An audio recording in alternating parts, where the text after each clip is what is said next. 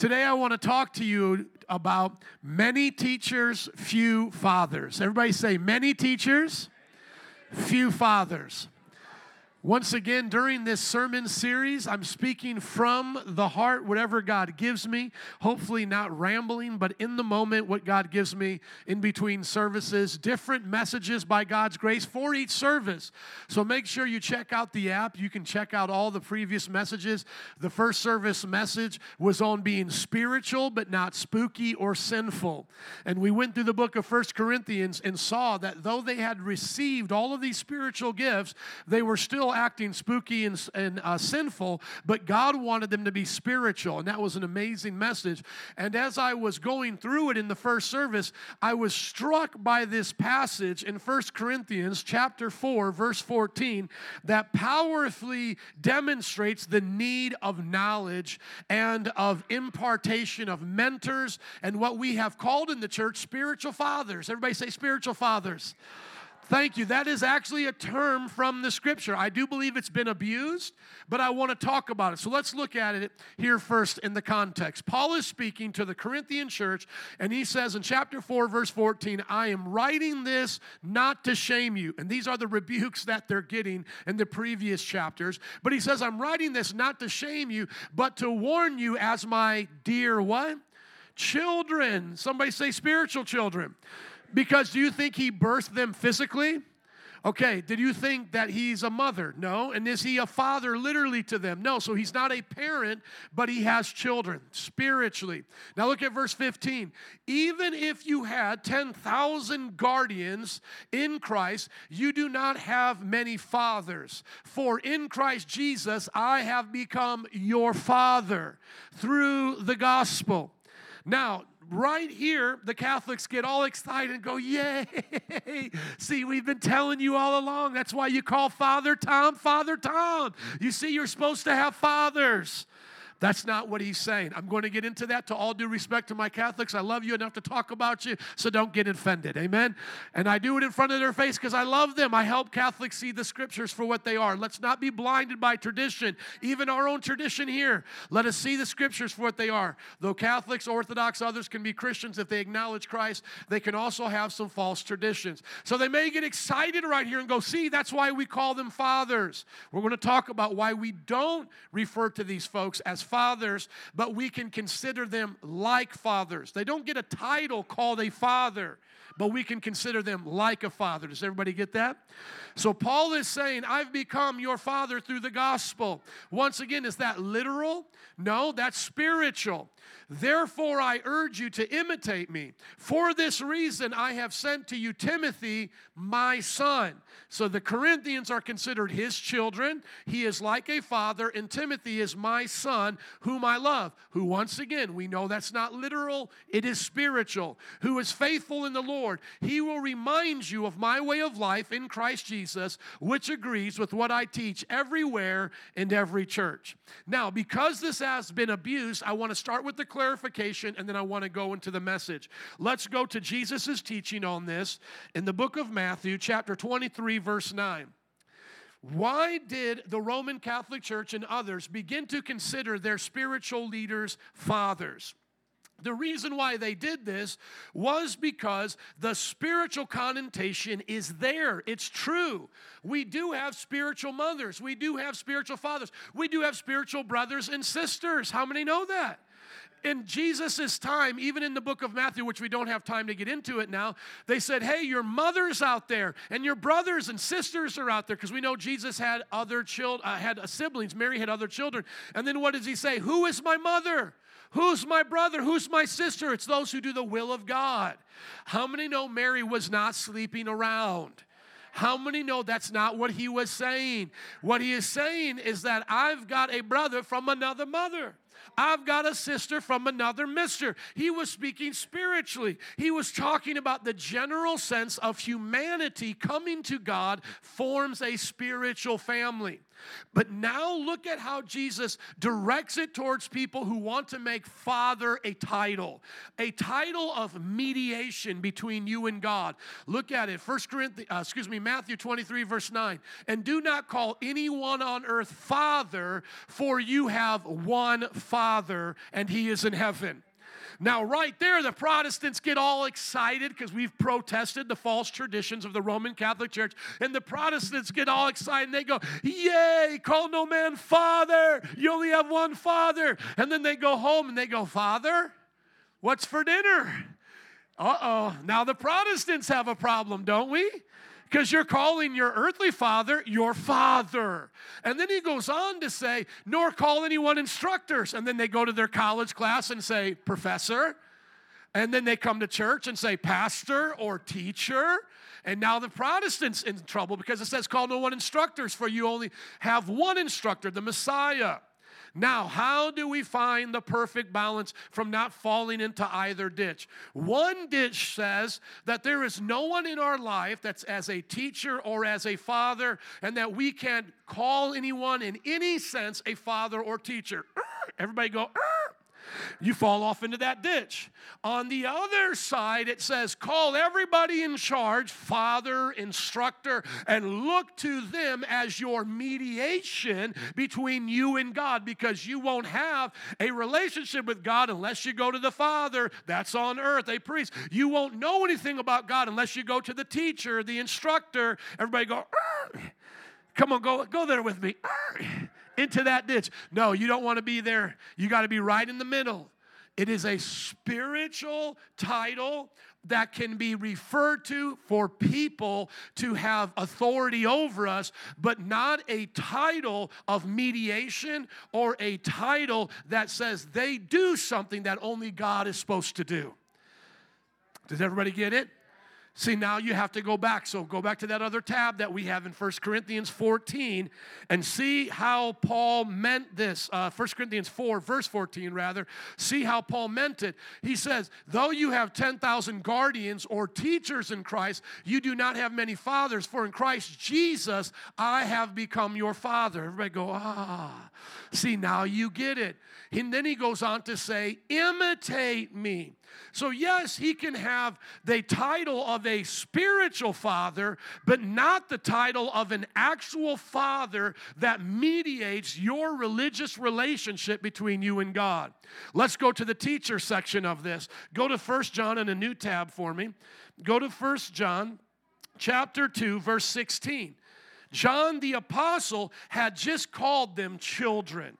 He had said the same term about that congregation that, he, uh, that Paul had said about the Corinthians. And as a matter of fact, he goes back to it in verse 18. You can see it there. Dear children, okay? But now look at verse 16. It says, For everything in the, uh, excuse me, not uh, chapter 2, verse 16, uh, chapter 2, verse 26, rather. Chapter, so just keep on scrolling down. So just keep scrolling down, brother. You're in the right chapter. Just go to verse 26 there for me. Thank you.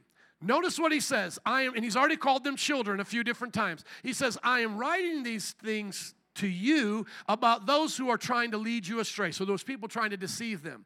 As for you, the anointing you received from him remains in you, and you don't need anyone to teach you. Look at your neighbor say, I don't need anybody teaching me. Come on, say, I got the anointing. Come on, get sassy like how people leave the church sometimes. Just pretend you're one of them right now and just be like, I don't need anybody. Come on, anybody teaching me. So hold on here. Let's, you know, let's put on the brake here for this rebellious person. Hold on. If John really means you don't need anybody teaching you, why is he teaching you in a letter? Do you ever think about that? Like, hey, let me go to this letter where John teaches me that I don't need anybody to teach me. It's pretty hypocritical, isn't it? So you are being taught something, aren't you? And you're being taught you don't need anybody to teach you. But what is this that he is saying that you don't need anyone to teach you? Is it saying you don't need epistles anymore, lessons from the apostles? Is it saying you don't need to go to school anymore, that you're just going to know everything? No, let's follow it through in its context. As for you, the anointing you received from him remains in you, and you do not need anyone to teach you. But as his anointing teaches you about all things, and that anointing is real, not counterfeit, just as it is taught you, remain in him. Somebody say it's taught you. What was the teaching it was teaching you in all things in those chapters before? It was teaching you to love God and obey His commands. The anointing by the Holy Spirit is the only validation that you can have that guarantees your salvation. I can't teach you that. I can't teach you in such a way for you to have an affirmation of your salvation. I cannot give you security of your beliefs. I cannot affirm to you whether or not you are saved, know and love God, and are obeying God. Only the Holy Spirit can do that in you and through you. Does everybody get it? That's what he was talking about in the previous verses. And as a matter of fact, just go to where we accidentally went, but it's a Holy Ghost coinky dink. Go right back up there to verse 16 of chapter 2 because it says, uh, in verse 15, it says, Don't love the world or anything in the world. If anyone loves the world, the love of the Father is not in them. For everything in the world, lust of the flesh, lust of the eyes, pride of life comes not from the Father, but from the world. The world and its desires pass away. But whoever does the will of God lives for how long? How long do they live? Forever. Now, who can teach you whether or not you're doing the will of God? I don't know if you're doing the will of God. You could be pretending to do the will of God right now. You, you could be faking it. I don't know whether or not you truly have the love of God in you. And only the Holy Spirit can do that, and He will teach you all things. Now, going back to that passage in First Corinthians, please. When you think about what Paul is teaching us here, let's put it into our full understanding now about teachers and leaders and spiritual fathers. Let's put it all together here. Paul is saying you have a lot of people that want to be your teacher. You have a lot of people who are around you who are wanting to influence you, but you don't really have spiritual fathers who care for you, love you, and want to raise you up into things of Christ. Through how they live, you imitate how to live for Jesus. He's saying that's not what you have, but you have a lot of people trying to get you to listen to what they have to say, buy their books, go to their conferences, hear their sermons, but they're really not bringing you closer to God. And so we're supposed to walk on this path of understanding that we need spiritual fathers and teachers and leaders, but we don't need them to mediate for us our relationship with God. And we don't want to neglect them because we stand on our own. We have to have a balance of needing them spiritually in our lives to help us watch, everybody get this, to help us understand the Holy Spirit, the Word of God, and what we're supposed to do in life. Do you get it? You and I need people like spiritual fathers to take us through the scriptures and help us hear the voice of God. Have you ever found your name written in the Bible and what you should do in life? I haven't. Have you read the Bible lately and it told, told you who to marry? Has any scripture been written to you about what church to attend? You see, these are things you hear from the Holy Spirit, right? How many of you have a relationship with the Holy Spirit? Right? So the Holy Spirit says this is who you should marry. This is how you should go to your job and what you should do in your life. This is the church you should attend. But how many know you don't always hear the Holy Spirit correctly? How many of you in your Christian walk, walking with the Lord, have mis, uh, misheard or have mistaken the voice of God for your own voice and for the doubts and fears or situations you yourself put upon yourself? So, what is the role then of a spiritual father? The role of a spiritual father or teacher that God is using is to help direct and guide you so that you're not distracted by your own flesh and everybody that's out there trying to influence you. You see, Paul says you have many guardians. You have a lot of people that are willing to be your babysitter. That's what it's like when you go to YouTube. And there may be great pastors there because I'm a pastor and I'm pretty great and I'm on YouTube, right, by God's grace. But you don't find a spiritual father or leader on YouTube, do you?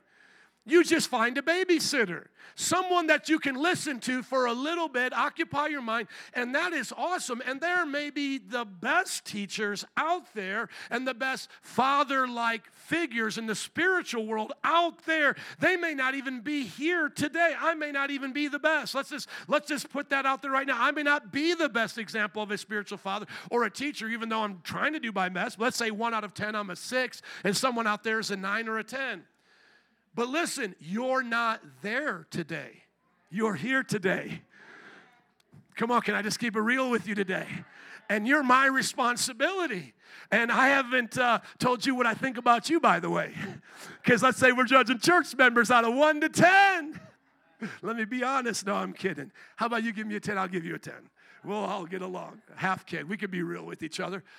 So, what do we need in the body of Christ? Why is this so important that Paul says this? Let's just put this to rest once and for all so we can go with the message. Does, does Paul now say what he wants to happen there in Corinth is somebody now to be called Father Joe? They walk around, feed you communion, tell you when your sins are forgiven because you've confessed them to them in a dark closet, and then they tell you what penance to make pray this, pray that, do this. Is that what he's saying needs to happen there? I mean, it's just obvious that's not what needs to happen. It's not even mentioned, it's not even the context. And once again, it's not to disrespect our friends who do this, it's to simply show them that's not the biblical way. What he is wanting them to do is to re- reciprocate and to multiply what he has done in their life. He wants them to see that he has been good to them as a father, not someone who just babysits and teaches and has a conference and comes and goes and tries to get them to pay for his goodies that he's selling, you know, 19.99 and then he'll, he'll put in a free holy cloth there that's anointed that you can have in your living room or whatever. He is not trying to use them. What he's trying to do is set an example. How do I know that? Go to 1 Corinthians chapter 11, just a few more chapters in that book. What does he then say to them? He then says, Follow me, follow my example as I follow the example of Christ. Do you get what he's saying to them? He's saying, guys, you're making Christianity about finding whoever you want to kind of babysit you and teach you, but you're not going to spiritual authority and spiritual leaders to really grow in your faith. I want you to see me as that, not that you can make me a idol, someone that you now worship instead of Christ. No, so that as you see me as that example, you become an example to others. Right now, we have a deficit in the church world of godly leaders. We have a lot of people that are good speakers, they're comedians, they're fashionable, right? Come on. They're good singers, some good authors, but very few spiritual fathers. We have very few spiritual fathers in the leadership of the church and in the congregation of the church. What we have is a lot of spiritual babes leading other spiritual babes. Let me give you a sign of a spiritual babe. The first sign of a spiritual babe says, Don't follow me, just follow Jesus. How many know you should do exactly what they said? Stop following them. Any pastor that you hear say, say that, stop listening to them. Don't follow me, just follow Jesus. Okay, you're deleted from my playlist anybody that's in a life group, anybody that's in some type of discipleship, and the first thing they say to you is, Hey, don't follow me. I'm going to let you down. You just follow Jesus. Say, Thank you. I'm not going to have you be my disciple or, anymore, my mentor anymore. Now, does that mean all of us are going to always do it perfectly? No. But the first sign of maturity, taking this head on, is saying, I'll be your example. You see the difference in that? One says, in, in their kind of like Uh, humility and humbleness. Don't follow me, just follow Jesus. That sounds humble, but it's actually super prideful. Because what it's really saying is, Jesus sucks so bad at making me a leader, I'm not even worth following, and no one else in this church is either. He's terrible at making leaders. I said the S word, I hate using it, but I felt it was powerful there. Seriously, Jesus sucks at making leaders. He, he's done a terrible job in my life. You see how prideful that is? Prideful. You mean God, who said we could do all things through Christ who strengthened us, who said He's greater than in us than He that's in the world, who said we're more than conquerors, can't give us an example on earth of what it means to be a Christ follower? We're all that terrible. You mean the devil has put that much of a stain that Jesus can't clean us? We've all been that corrupted that we cannot be an example? You see, that's pride when someone says, Don't follow me, I'll let you down. No, follow me. And if I do let you down, follow me as I repent for the things that I've let you down for. Because even in the, the, the Christian life, there's an example you can set of how to repent of your sins. Even if I sin against you, I'll show you the example of how to ask for forgiveness before you and God. Follow my example. Look at your neighbor and say, Follow my example. As I follow the example of Christ. You see, that's Christianity. Christianity is Christ likeness.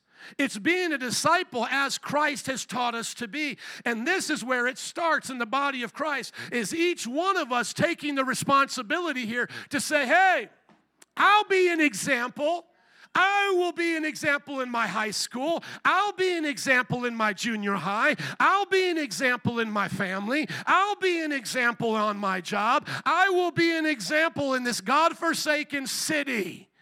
Doesn't it feel like it's God forsaken at times? I'll be an example in Chicago of what it means to follow Christ. And you see, that's where you get real with Christianity. Because now the spotlight's on your life. How are you going to act on that job? How are you going to act around your family? How are you going to be in your community? Because if they see you losing your testimony and they see no difference in your character to their character, then there is no example for them to follow. And they can now blaspheme the name of Jesus and say, What's so real about Christianity? There's nothing different about you guys than my friends that I hang out with. My friends have a jacked up marriage, you have a jacked up marriage. My friends don't keep their jobs very long, you don't keep your job very long. My friends' kids don't obey their, you know, their parents, your kids don't obey your, your parents. You as a parent. You don't keep your word, my friends don't keep their word. See, we as Christians need to get out of that funk and stop living like the devil and start living like Christ and say, hey, I'm going to ask Jesus to make me a spiritual father to others so that I am not a part of what stumbles people or causes them to stumble in the body of Christ, but I'm a part of what lifts people up.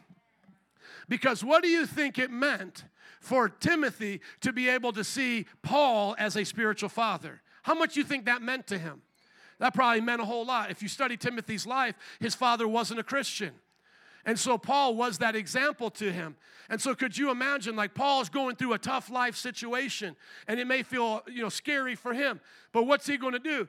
He's going to write a letter to Paul. He's going to contact Paul and he's going to think to himself, God's going to use Paul to encourage me.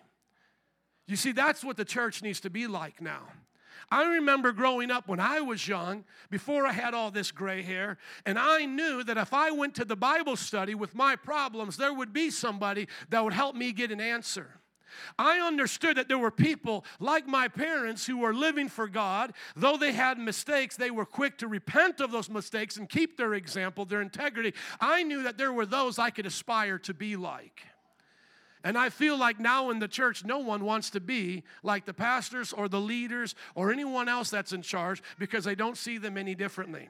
You should be able to see something worth imitating in my wife and I's marriage. My wife and I's marriage should be the first example to you if you have not been brought up as a Christian of what a godly marriage looks like. The other elders and deacons in this church should do the same. We should not be hypocrites. I should be an example to you of what a godly family looks like. I have enough kids, six, so I should be able to identify with most of you here, unless you got me beat today. Somebody might have seven or eight or more. And we should set as examples. And once again, if I let you down in that example, if you say, Joe, when I was at your house, boy, man, you lost your temper with uh, Lucas or, or Zoe, you know what? I would want you to be able to say, but I saw you tell me you were sorry for doing that. And I saw you say it to your children. Because my example now is an example of how to repent and make something right.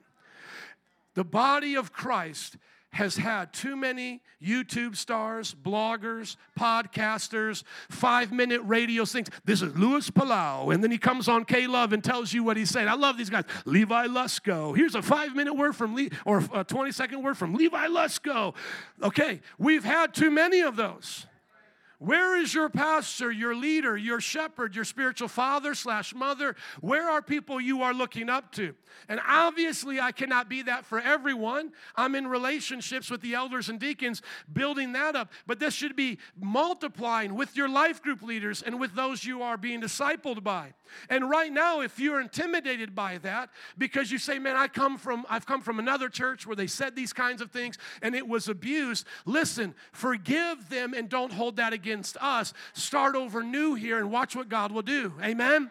Behold, Jesus said, "I uh, through the prophet am making all things new. He will make rivers in the wilderness." And so, by God's grace, over 20 years, I have kept my example. So, you know, this is not something I'm new at. I have kept my example of integrity, sexual purity, sound doctrine, honesty, and in relationship with the people of the congregation, and also in how to repent when I've done uh, certain things wrong.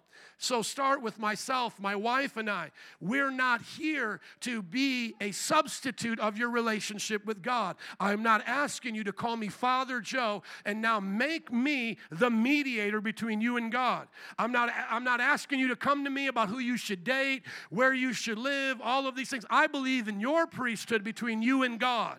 But what I should be for you is an authority of character, doctrine, and the things of God so that you know there's a pillar at this church.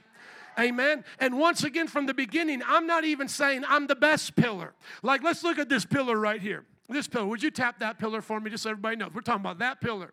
Okay? This pillar right here may not be the prettiest pillar. There may be pillars all throughout the world better than this pillar. Are you guys tracking with the example right now? Come on. There may be ornate pillars with flowers on them, made out of the most beautiful marble. But how many know that pillar's doing its job right now? How many are thankful for that pillar? Because you are in this building. You're not in the Colosseum of Rome. You are right here today. So that pillar has a function for you. I may be that pillar. And this pillar right here may be one of our other sisters that are leader, like Cynthia Rodan. Would you wave, uh, wave your hand? Let's give it up for one of our elders, Cynthia Rodan. This pillar right here. And another one of our leaders may be this pillar right here. And you may, like, like Brother Tony. Tony, would you raise up your hand? This is an awesome. Let's give it up for Brother Tony. And he's one of our deacons. And, and that's a pillar right there. Once again, we don't have to be better than other pillars in other churches and other locations. My, my responsibility as a pillar is to not outperform somebody else over there. My job as a pillar here in the house of God, upholding the truth, setting the standard, is to make sure you have a covering and to make sure that you have something that you can look up to and aspire to as you are wanting to be a pillar in the house of God. How many pillars do I have in the house of God today? Amen. Now, open up your Bibles with me, please, to uh, Proverbs chapter 11, verse 25. What happens when we take on our roles in the body of Christ as being spiritual leaders? spiritual mothers, spiritual fathers. And there are spiritual mothers mentioned in the scripture as well. Um, the book of Third John. Uh, let's just go there with a fresh tab. I want to just show them a spiritual mother here. Go to Third John, a book that most people don't visit much, but it's going to talk about a spiritual mother here. Uh, Second John, rather. Go to Second John. Second John mentions a dear lady who, like Cynthia, was a leader of the church. Look at this. The elder, that's John, writing to the lady chosen by God and to her children. Somebody say her children. You see, here is a woman overseeing a house church in the early church, and she has children. Isn't that powerful? So that way you can understand it applies to women and as well to men. But going back to that Proverbs, uh, that, that proverb, go to Proverbs 11 25. What did God intend for us in this role that we all are supposed to play? Just like all healthy males and females are able to grow up and reproduce, all healthy Christians are to grow up spiritually and become spiritual mothers and fathers. Does everybody get that revelation? You can choose to be single for the rest of your life. You can choose that. But your anatomy, if you're healthy, is able to reproduce. In the body of Christ, there is no spiritual eunuch. There isn't. And I'm going to be a little bit graphic, but I'm going to try to use as PG language as I can as I see all the mothers. I just got your attention. Okay, what are you going to say, Pastor? Let me just know. I mean, plug up the children's ears right here. Come on. There are single people wasting their seed on themselves. Okay, you guys understand single people do that. And they waste their spiritual uh, their physical sexuality on themselves. Both male and female can waste what they have on themselves. Everybody tracking with me there? And there are spiritual people wasting their seed and wasting their reproduction because they do not want to partner with the body of Christ to reproduce. And the Bible literally says that the Word of God is the sperma the sperma. I'll just leave it in the Greek language for you guys, okay? Sperma is the seed of the Word of God. And we're not, no one is to waste it as a Christian. You are to have it planted and have it grow and bear forth fruit. So, just like how all of us can bring forth fruit in the natural, we're all supposed to bring forth fruit in the spiritual. And though there are some exceptions in the natural to who will be a mother or a father, because some are called to be that and they're not not sinful, but they're just called to be single. But in the body of Christ, no one is supposed to be barren. Everyone is supposed to bear fruit. Now, why does God ask us to do it? Look at it. Proverbs chapter 11, 25. A generous person will prosper. Whoever refreshes others will be refreshed. The greatest gift a parent gets out of having children is the refreshment of having them in their lives. Now, some of you parents, you're not feeling the refreshment right now, but be honest how many have felt it before and how many know it can be there? When I talk to people who are waiting to have children and they want to, so they're not called to singleness, that's a certain kind of person the Bible says is, is a real calling, but to the people who say, I desire to have children, I always tell them it is the greatest thing you'll ever do on this earth it is the greatest thing because out of that flows every spiritual principle. Every spiritual principle falls uh, uh, falls under what God intended us to do in the garden before there was ever a building called the church, apostles and prophets, before there was ever lost people to see their souls saved and disciples made. That union that a husband and wife have together with reproduction, having a blessed family, is literally, I believe, the image of the triune God on earth. I would go into a whole nother set of conversations to get us to understand that. But the family represents the Trinity, and the Trinity represents the family. And I don't say that to make anyone feel bad. If you're single, trust me, I was single as a Christian for 10 years, but embrace this teaching. Do not neglect it. Even if you're single right now or as a single parent and you're saying, man, my heart breaks that I don't have this complete image, it is okay. God is gracious. He says He's a father to the fatherless, and He's like a mother to those who don't have a mother. He will fill in the blank of whatever situation you're in today, whether you're a widower or whether someone has left you or life's problems have happen. Do not take this as something to be discouraged over, but to hold up as the ideal, to embrace it, even though you may have some tough times now. Can I hear an amen for that?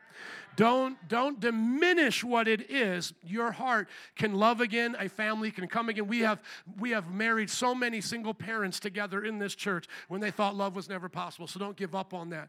But I want you to understand that the body of Christ, through us being spiritual mothers and fathers, was to have spiritual children and to be refreshed by them as we ourselves are refreshing them. So I want you to think about this. Middle aged people, male and female, begin to go through, through hormonal changes in their body. Women go through menopause and guys go through midlife crises. And both of them are related to the chemicals of the brain and the body and how it affects you. Do you know that at that same age of menopause and midlife crisis, you're supposed to have either children or young adults around you, invigorating you with their passion for life so that you can be encouraged by what's happening in the world, even though you're getting older and your body is changing? You're supposed to look at them and go, that's what it's about. Not to live vicariously through them or make them your idol and dress them up as a doll as you wish them to be. But honestly, as the woman is going through menopause, she's supposed to be preparing her daughter for marriage. What greater thing to help heal the mind and be restored through what we would consider the endorphins of the brain? What greater way to, eh, you know, to uh, ignite those endorphins than to helping your children grow up and experience a life that is full of blessing? What a greater way for me as a man, as I'm, my hair is turning gray and I'm losing my strength, to go out in the backyard and have fun with my young son. Are you with me?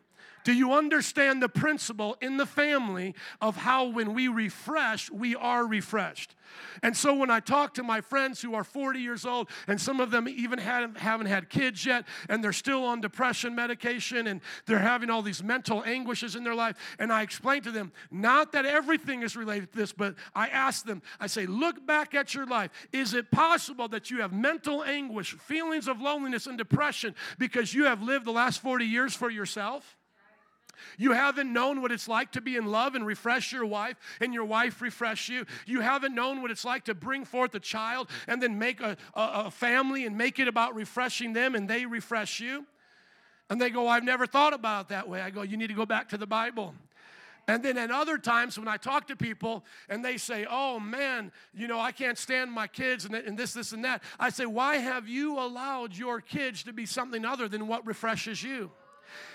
I'm not saying that we can always control our children, but we as parents should set the, the rules of what's allowable in our house, and it should be dictated through what's a blessing to us.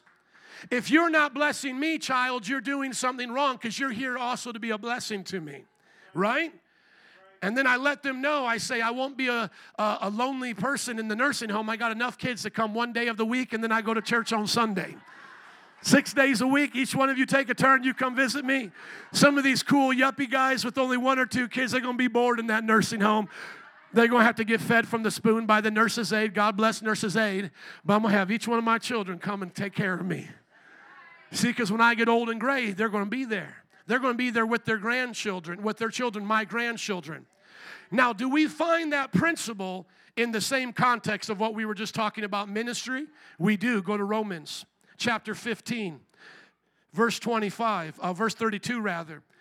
Look at Paul, the man of God that he is, using the term of Proverbs when it comes to ministry and mentorship and leadership. He says here in verse 32 so that I may come to you with joy by God's will and in your company be what? Somebody say refreshed. And in your company be what? Refreshed. Paul said, Hey, I've been pouring into you as a church.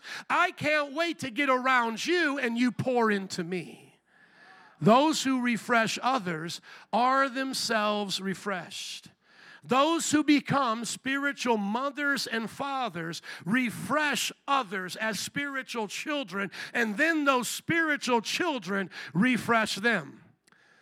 The, sometimes I get people in the church, you know, God bless them, they're, they're dear old saints, and they want us now to, to be there for them in every one of their emotional needs. And we should take that as a role in our church to help people like that. But you know what I like to tell them and have them think about? Why is it you have no one around you to come spend time with you and to pray for you? And if you're sick, go visit you in the nursing home when you've been a Christian for 30 years? Why doesn't nobody miss you? It's because you made it all about you in the church for 30 years. You didn't make spiritual sons and daughters in the church these last 30 years.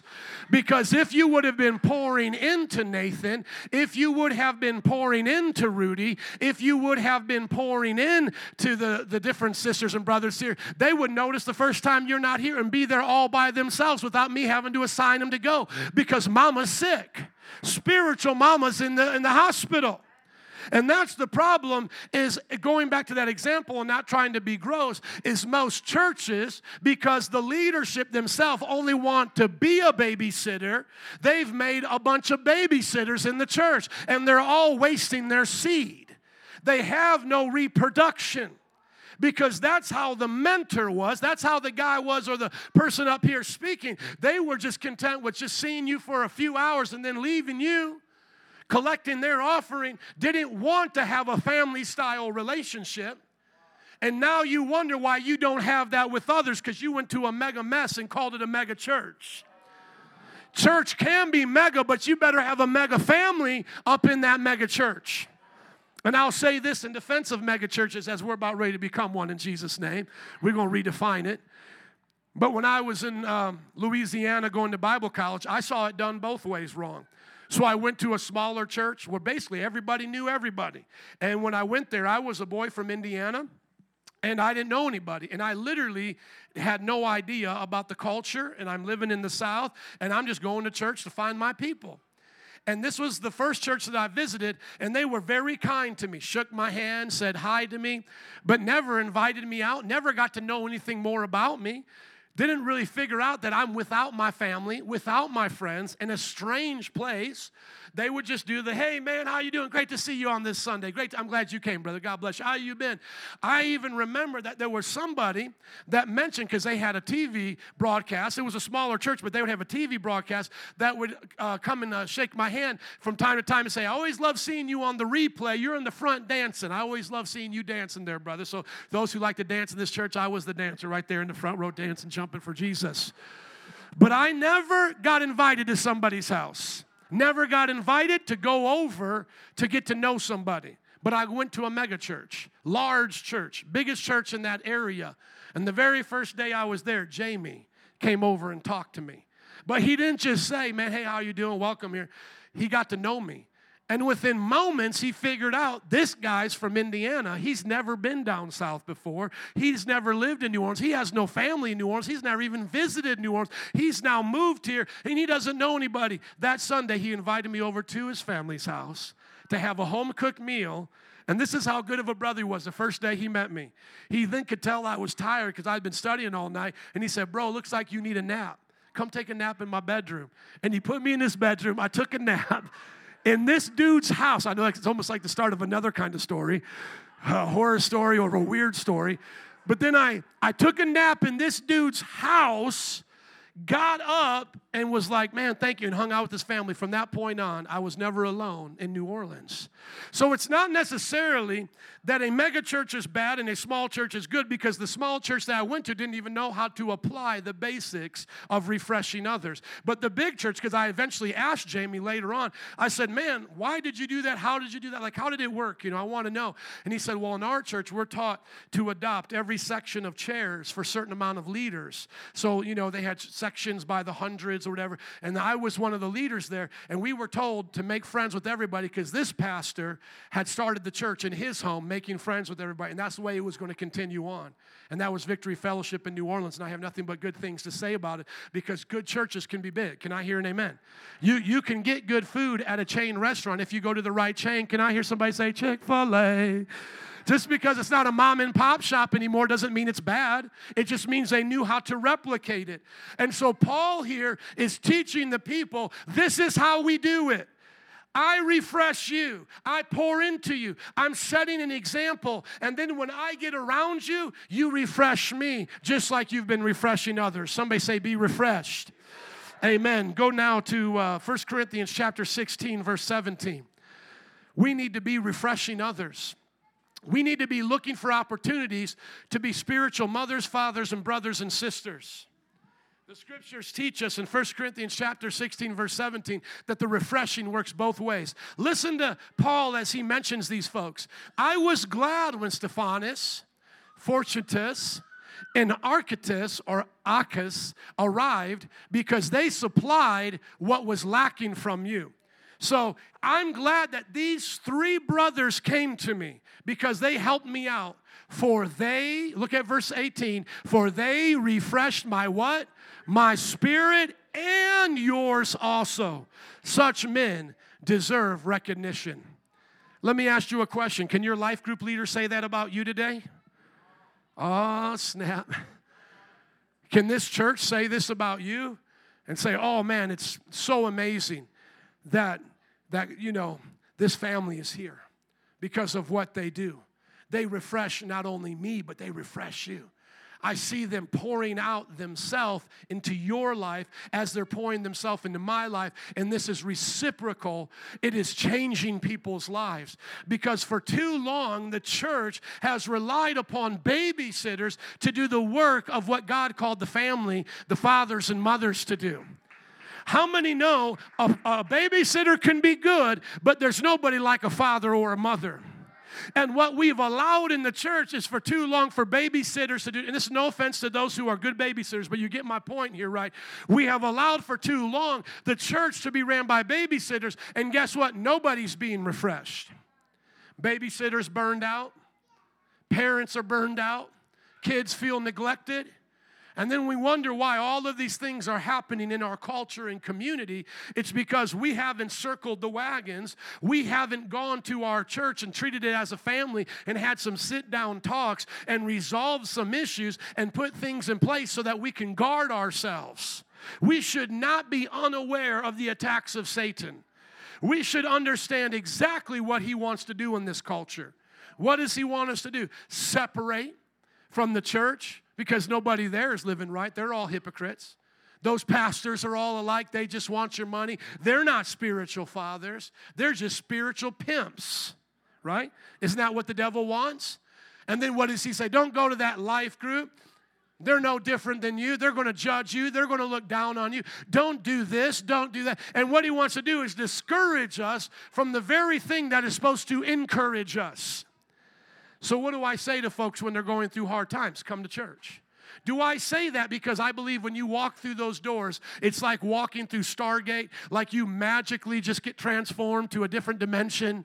I don't know if anybody remembers the TV show and movie Stargate.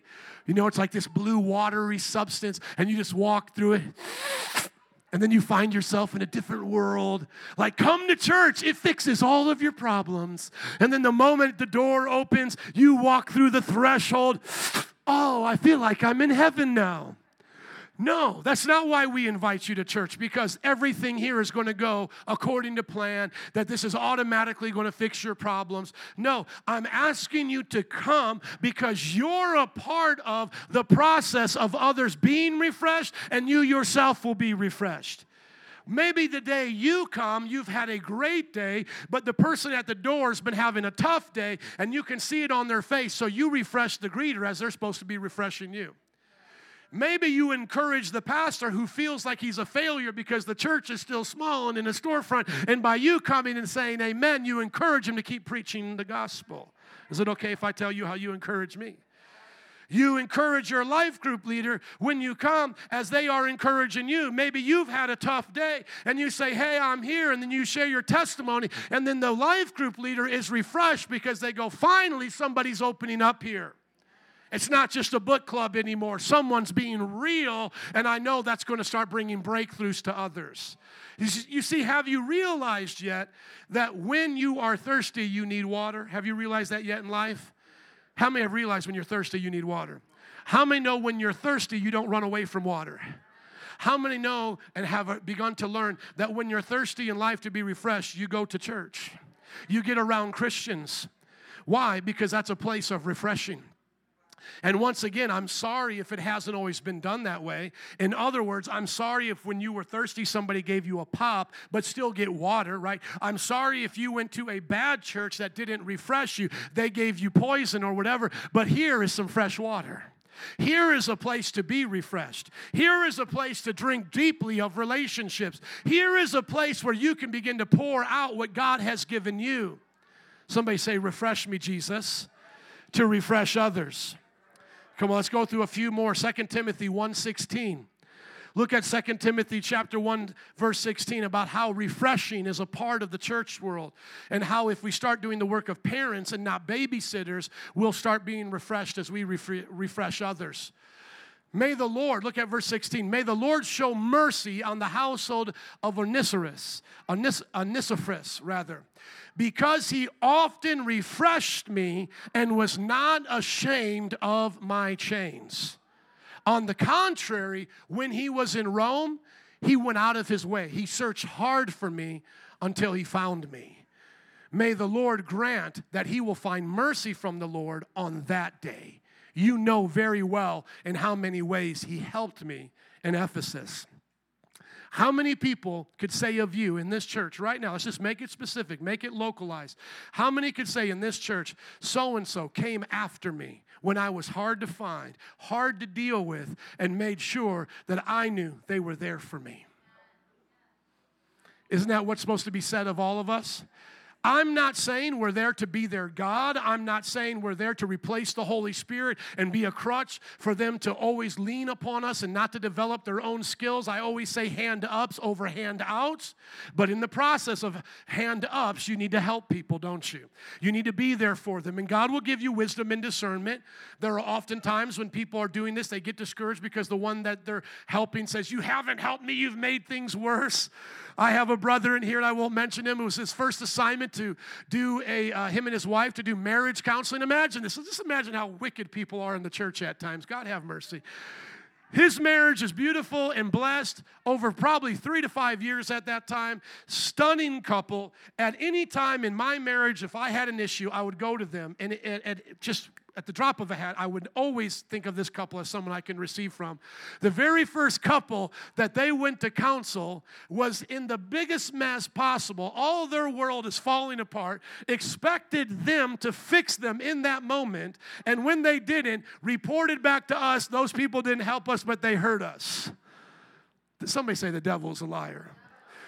I, I said, thank God that I didn't talk to them. Because I would say the first thing, you selfish thing, you, you blow up your entire marriage and you expected these folks to fix you on the first time. You should have went to Jesus to have been fixed a long time ago, you sinner. And then the next, I'm gonna get free right now. I'm gonna get it all out. You send them this. You say, if you hear, you know who they are. You send them this. You wicked sinner, saying that to them.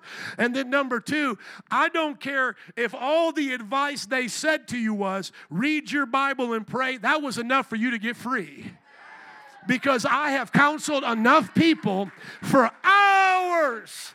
And it always come down to you don't know your Bible and you don't know Jesus. Because if you knew how to pray and talk to Jesus, y'all would not be talking to each other this way. And if you had the Bible on your front, uh, uh on your table, and in your car, you wouldn't be having no affair where you're going, and there wouldn't be no mess. So I don't care because I know they certainly told you to pray and read your Bible. I don't care if that's all they told you, that's enough to fix you in Jesus' name. Oh, and don't let me ever hear, well, I, know, I want to speak to Pastor Joe now. They didn't work. No, you will never speak to me after that. half kid. No, half kid. You will speak to me, but I will bring you the best rebuke this side of the Mississippi you have ever seen. I will say, You are in sin, you're in pride. No wonder your marriage is messed up. You don't know how to listen, all y'all jacked up. And now I'm here to tell you that. And here's my advice for you go back to them and get counseling. That's what I'll say. Because honestly, people, let's just be honest, people think that because I am a long standing spiritual father, that I'm the only one that can be a spiritual father here. And that's insulting to the body of Christ. Not only is it insulting, as we said in our example at the beginning, when somebody said, Oh, don't, don't follow me, only follow Jesus, I'll let you down. And, and that shows that Jesus stinks at making disciples. When someone says in this church, Well, only Joe, only Pappy Joe can be my spiritual father, what does that say? That says, I stink at making spiritual leaders. You're not paying me a compliment when you reject the leaders of this church. You're actually disrespecting me in the highest way. You're saying my multiple years of work in that person is garbage. So I do take it personal because it's my personal life's work. My personal life's work is to raise up spiritual leaders. That's I preach on it. I'm preaching on it now about me preaching on it. Are you listening? Let that just cycle you through a few times. I'm preaching on me preaching on it because this is what it looks like. And that's why I love it how Paul says, Oni, we'll just say that, or one for short, that can be his nickname. We call him one. One here was amazing at refreshing others. Look at how many people he's refreshing. He's refreshing Paul, and he's looking hard for Paul, and he's refreshing everybody there that's in Ephesus because he's doing what they can't do. That should be said about us. We're people who refresh. We're people who encourage. You got time for one more? Come on, go to Philemon. chapter 1, verse 7. Vinny, would you come, please? How many want to be spiritual mothers and fathers in here? How many want to reproduce spiritual children and impact the world for Jesus? Being refreshed and refreshing others. Look at what he says here in Philemon, chapter 1, verse 7. Paul is speaking to this great leader of the church he's going to give him instructions about releasing his indebted servant. So, those who think the Bible supports slavery, have them read the book of Philemon. It's actually putting an end to the Roman slave trade. To the Roman slave trade. And so, yes, they had to live with it for a while because the Christians themselves were being eaten alive by, by lions. How do you start a civil war or a civil rights movement when you yourself are being eaten by lions? People have no idea what they're talking about when they read the Bible, uh, you know, or hear somebody online, do they? They get like a little snippet. Well, the Bible says, slaves, obey your masters. What do you want the Christians to do? Bring an upheaval to the Roman Empire while they're getting hunted down, living in caves? It's talking about people living with respect towards those they had in their businesses as employees or indebted, uh, indebted servants and treating them even as Christ treats them. He said, Because you have the same master. Can I get an amen for that? So I'm glad you're learning a little something extra today. In Louisiana, in, in the Creole language, we call that lagniappe. Somebody say lagniappe. That's a little something extra for you all. Yeah, and first, uh, first, uh, first uh, there is no anything other than Philemon, so it's not even technically a chapter. So we go Philemon, verse 12. Look at this. I am sending him who is my very heart back to you. I would have liked to keep him with me and take your place in helping me while I'm in chains. Are we reading the right scripture here? I don't see anything about uh, being refreshed here. Go to verse 7. You're in verse 12, my brother. You, you making sure I'm up today? Let's give it up for my brothers in the back. You refreshing me. You refreshing me. I'm speaking that out by faith. no, I'm kidding. Man, come on now. No, what they do, they refresh me. Imagine me doing it all up here myself, you know. Speaking about this brother, Philemon, he says, Your love has given me great joy and encouragement because you, brother, have refreshed the hearts of the Lord's people. Just think about that. Let that sink in. All of these different characters in the Bible that you're learning have refreshed others have made impact into people's lives. Once again, I am sorry if someone was supposed to refresh you in the church, but they took from you. It was almost like they were giving you salt water. I'm sorry some of you went through that. I know that's real. There is a difference between butt hurt and church hurt. Butt hurt is you just couldn't take what was going on there and God was trying to grow you through it. But church hurt is it wasn't supposed to happen to begin with. Okay? But I want to reemphasize this. Notice how one person can make all the difference here.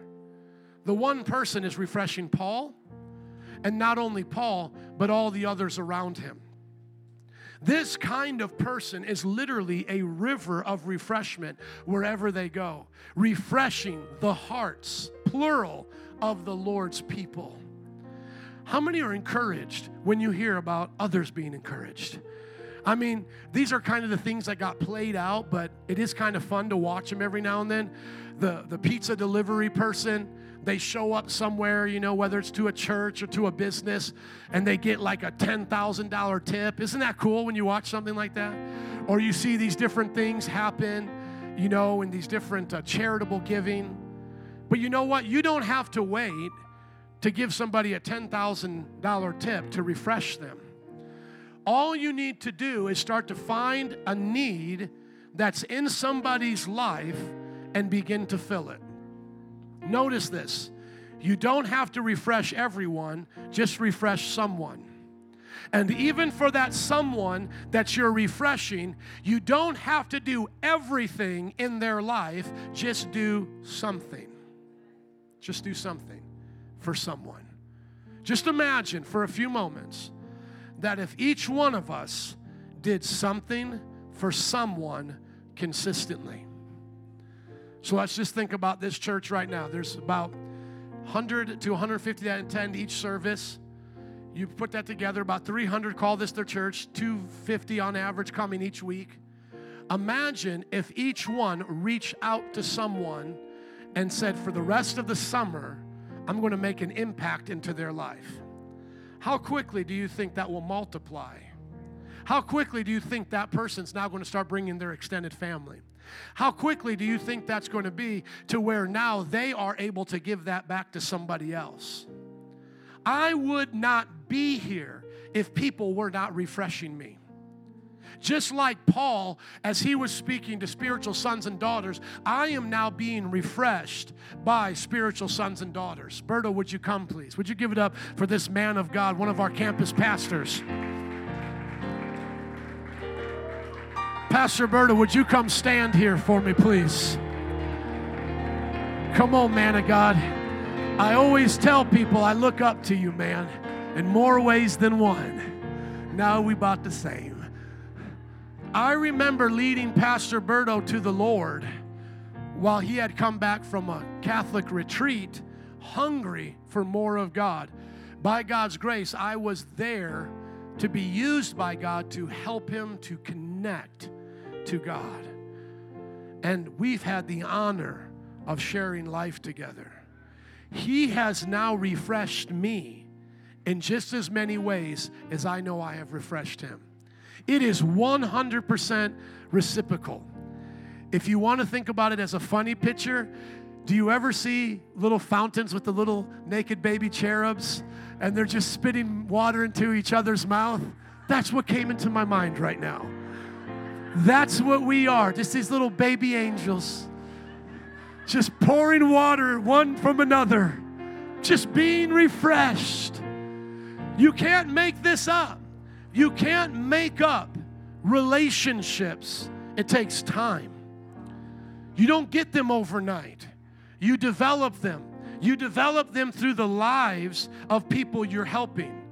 I didn't walk away from Berto on a bad day. I walked through Berto's life on tough days. And he has now walked with me through those same days. Come on, somebody. Can I get Jessica and Erica to come up here because Jessica is sitting next to one that she's mentoring right now. Let's give it up for these two as they come. You could just stand right here for me, brother. Come stand right here and face the people. Thank you. This is what it looks like when you do it from your heart. You begin to share life with somebody that when the outsiders look at you too, they think you're sisters. But that's because in the spirit you share the same heart. Jessica was one of the first that started in our house on Addison as we planted Metro Praise. She was single that time, being pursued by Salvador. That pursuing went on for a long time, but he finally got her. But during that time, Nancy, would you come up, please? My wife, can you give it up for Nancy as she comes? Nancy was pouring into Jessica. Now, someone could have said at that time, Oh, she's just a teenager. She's just a young adult. You know, what what what are you going to do? How are you going to build a church with someone like her? Don't spend time with someone like Jessica. But my wife treated Jessica as if she was the most important thing because to my wife, she was. Jessica was very important to us. And I'll even just tease her right now. We used to have a communication of when the new uh, when people would come because we were a small church, so everybody would just stay in touch. And one day Jessica said, "I'm not coming to service because I have to do laundry." Do you remember that? Yeah. and I said, "You better get to church because laundry is not more important than Jesus." We said something. I can't remember what sassy thing I said, but she kept coming. And then lo and behold, here's Erica. Just during this past season, Jessica's made many disciples, by the way. But I love that she was sitting next to Erica because during this past season, Erica's online, right?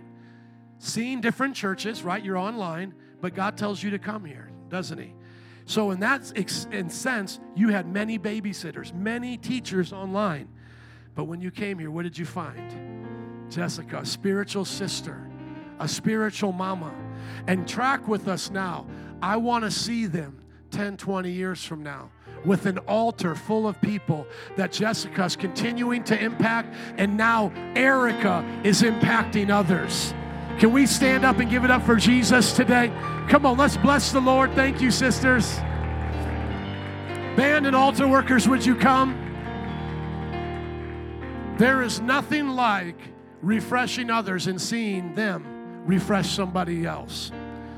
Don't miss what God is doing in this church because you have issues. Let God work through your issues as you begin to help others. If I said, I can't help you until all of my issues are settled, how many know we never would have been helping you? Never, because my issues are never settled. There's always other things that I'm dealing with. So, the, the thing that we're looking for is someone that's willing to carry the character of Christ, keep the things of God pure, and pass them on to others. One to another to another. So, are you refreshing others and are you yourself being refreshed? Let's pray. Father, thank you for bringing us here today. If you're here and you don't quite yet know Jesus as your Lord and Savior, and you don't know the Father as your personal Father, in that spiritual sense, in the way of being born again, right now, just ask Him into your life. We've already done that before with communion, but just one more opportunity. And then if you're here today and you would say, I know Jesus, I've been a Christian, but I have not be, uh, been refreshed or have not been refreshing, would you ask the Lord to forgive you today? Of whatever mis- uh, mistakes that you've been making or whatever excuses you've had? So that you can start today being refreshed and refreshing others. And then for the rest of us right here, can we begin to pray for two or three people right now that we can start to refresh? That we can be more than babysitters with. We'll dismiss in just a moment, but think of those, maybe even in this church or in your family, in your community, on your job, that you can be a source of life to them. And God can use you right now right now where you're at to refresh them. Father, I pray that I'll be a refreshing person to Paul, to Vivek, oh God, to William. Use me to refresh others, oh God. Use me to refresh them, oh God. Help us. Help me to refresh Jeremy, oh Lord pray for them a few moments. Those who are not saved, just talk to Jesus because you can even start that relationship right now and then move on to helping others. Just even in the same prayer, you can say, God, I want to be saved. Now help me see others saved. But for those of us who have been saved, pray for them right now. Think of them. You can't do something for everybody, but you can do something for someone. And for that someone you help, you can't do everything for them, but you can help them in some way. Right now, God, I pray that the refreshing multiplication happens in this church. That this house is known as a pool of Bethesda. That this is the place where healing comes. This is the place where your spirit has touched. And there's more than enough refreshing for all the problems of this world and all those who are hurting. There is refreshment for the troubled businessman. There is refreshment for the marriage on the rocks. There is refreshment for the kid using drugs today or those in homosexuality. There is refreshment for all other religions. More than enough. More than enough. More than enough. Few more moments. Come on, let's make this a spiritual time to be refreshed. I'm praying refreshment upon you as you have refreshed me today with your presence and your amens and the joy that I see on your faces. Let me now be refreshed a little bit more by your prayers as I refresh you. Come on. Let's lift this up as a house of prayer, as a, a place to let the springs come forth, waters come forth. We are in a desert right now. People are discouraged. We need to see the rivers of living water come forth in this generation. Too many people, too many people feel empty. Too many people are going to church not being nurtured, not being cared for. A few more moments, we're lifting them up. We're lifting them up, Lord, because you lifted us up. We're praying for revival to come because, God, you started in us. We're praying that we can fill others because you filled us. Can we close by singing Send Your Rain? We're going to sing this out in closing, and if you want to come for prayer, you can. I'll dismiss in just a moment.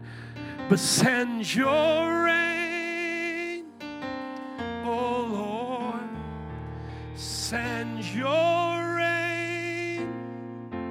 Come on, sing it out.